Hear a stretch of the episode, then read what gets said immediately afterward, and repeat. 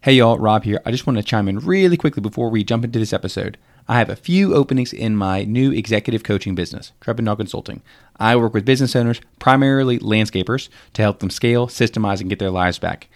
If you want to learn more, check out the website, robtreppendahl.com. Thanks.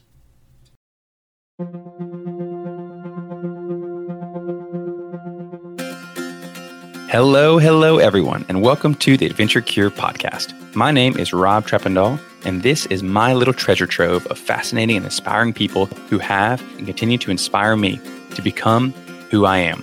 People who challenge the way that I think and see the world, and most importantly, people who help me find as much meaning in this life as possible. I firmly believe they'll do the same for you.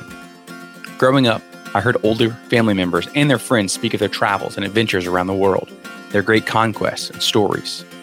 From then on, I was ruined.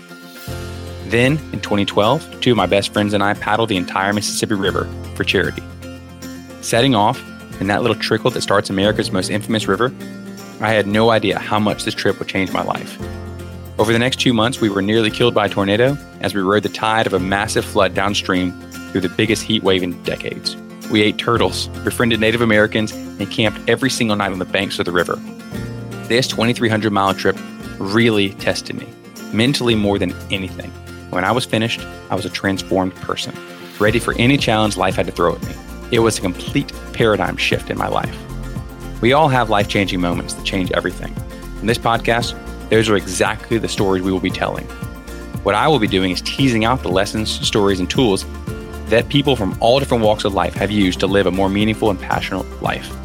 And while my big shift happened on an outdoor journey, these breakthroughs will not be limited to just outdoor trips. To me, one of my biggest fears is to live a life that is boring, uninspiring, and void of joy. A monotonous gray existence.